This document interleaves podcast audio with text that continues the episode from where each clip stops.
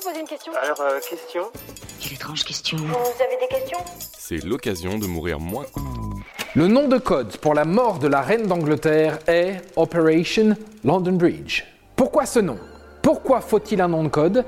Et quel en est le protocole?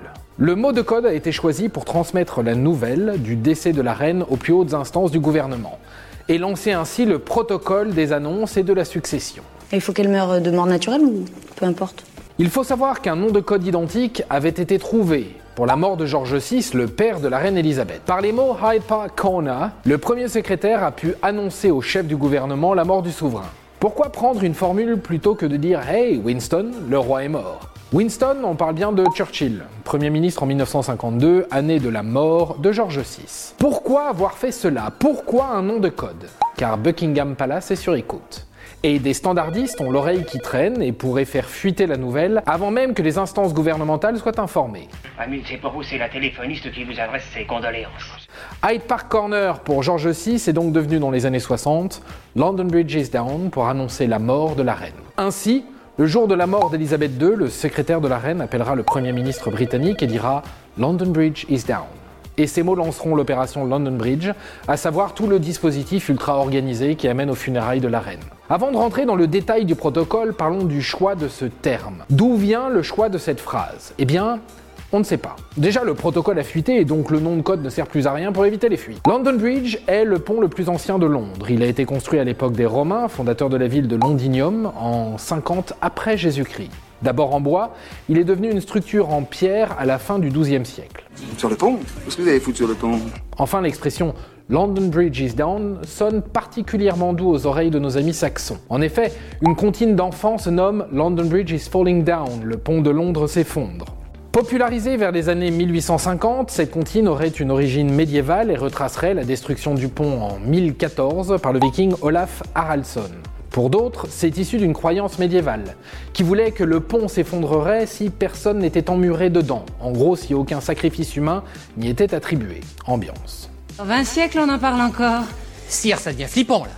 Bon, maintenant que l'origine est à peu près trouvée, comment se passera l'opération London Bridge? Que se passera-t-il dans les minutes, les heures et les jours qui suivent la mort de la reine? On reprend à la base. Le secrétaire de la reine, depuis Buckingham Palace, appelle le Premier ministre britannique et dit cette phrase London Bridge is down.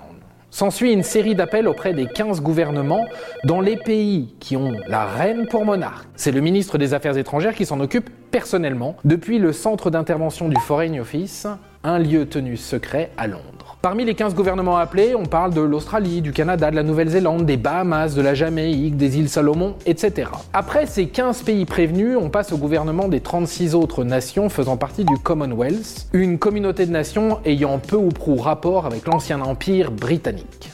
Hein? Allô? Allô?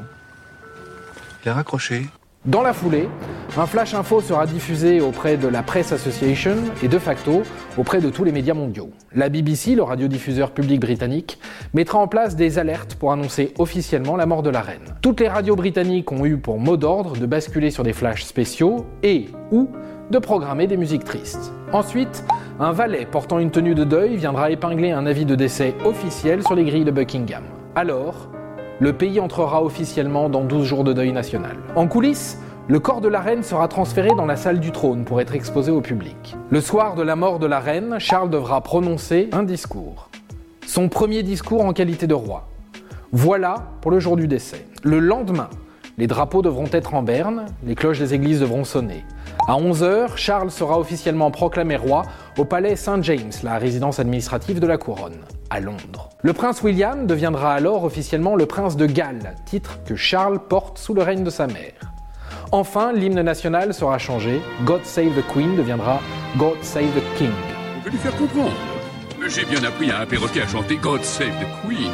Je peux sûrement apprendre quelques petites choses à ce sauvage. Ensuite, le nouveau roi Charles devra se déplacer à Édimbourg, Belfast et Cardiff pour échanger avec les dirigeants locaux. Quatre jours après le décès de la reine, le cercueil sera transporté de Buckingham Palace à Westminster Hall dans un long cortège prenant la forme d'un défilé militaire. La famille de la reine participera alors à une veillée funéraire, veillée renouvelée jusqu'aux funérailles. Neuf jours après le décès de la reine, les funérailles auront lieu en l'abbaye de Westminster à 9h. À 11h, le cercueil de la reine remontera la nef de l'édifice et le pays devra observer une minute de recueillement. À la fin de la cérémonie, le cercueil rejoindra le château de Windsor, dans la chapelle commémorative du cimetière royal, où le corps sera inhumé. Elle sera rejointe par le prince Philippe, dont la dépouille est temporairement inhumée dans le caveau royal des jardins de Frogmore. Et voilà, maintenant vous savez tout.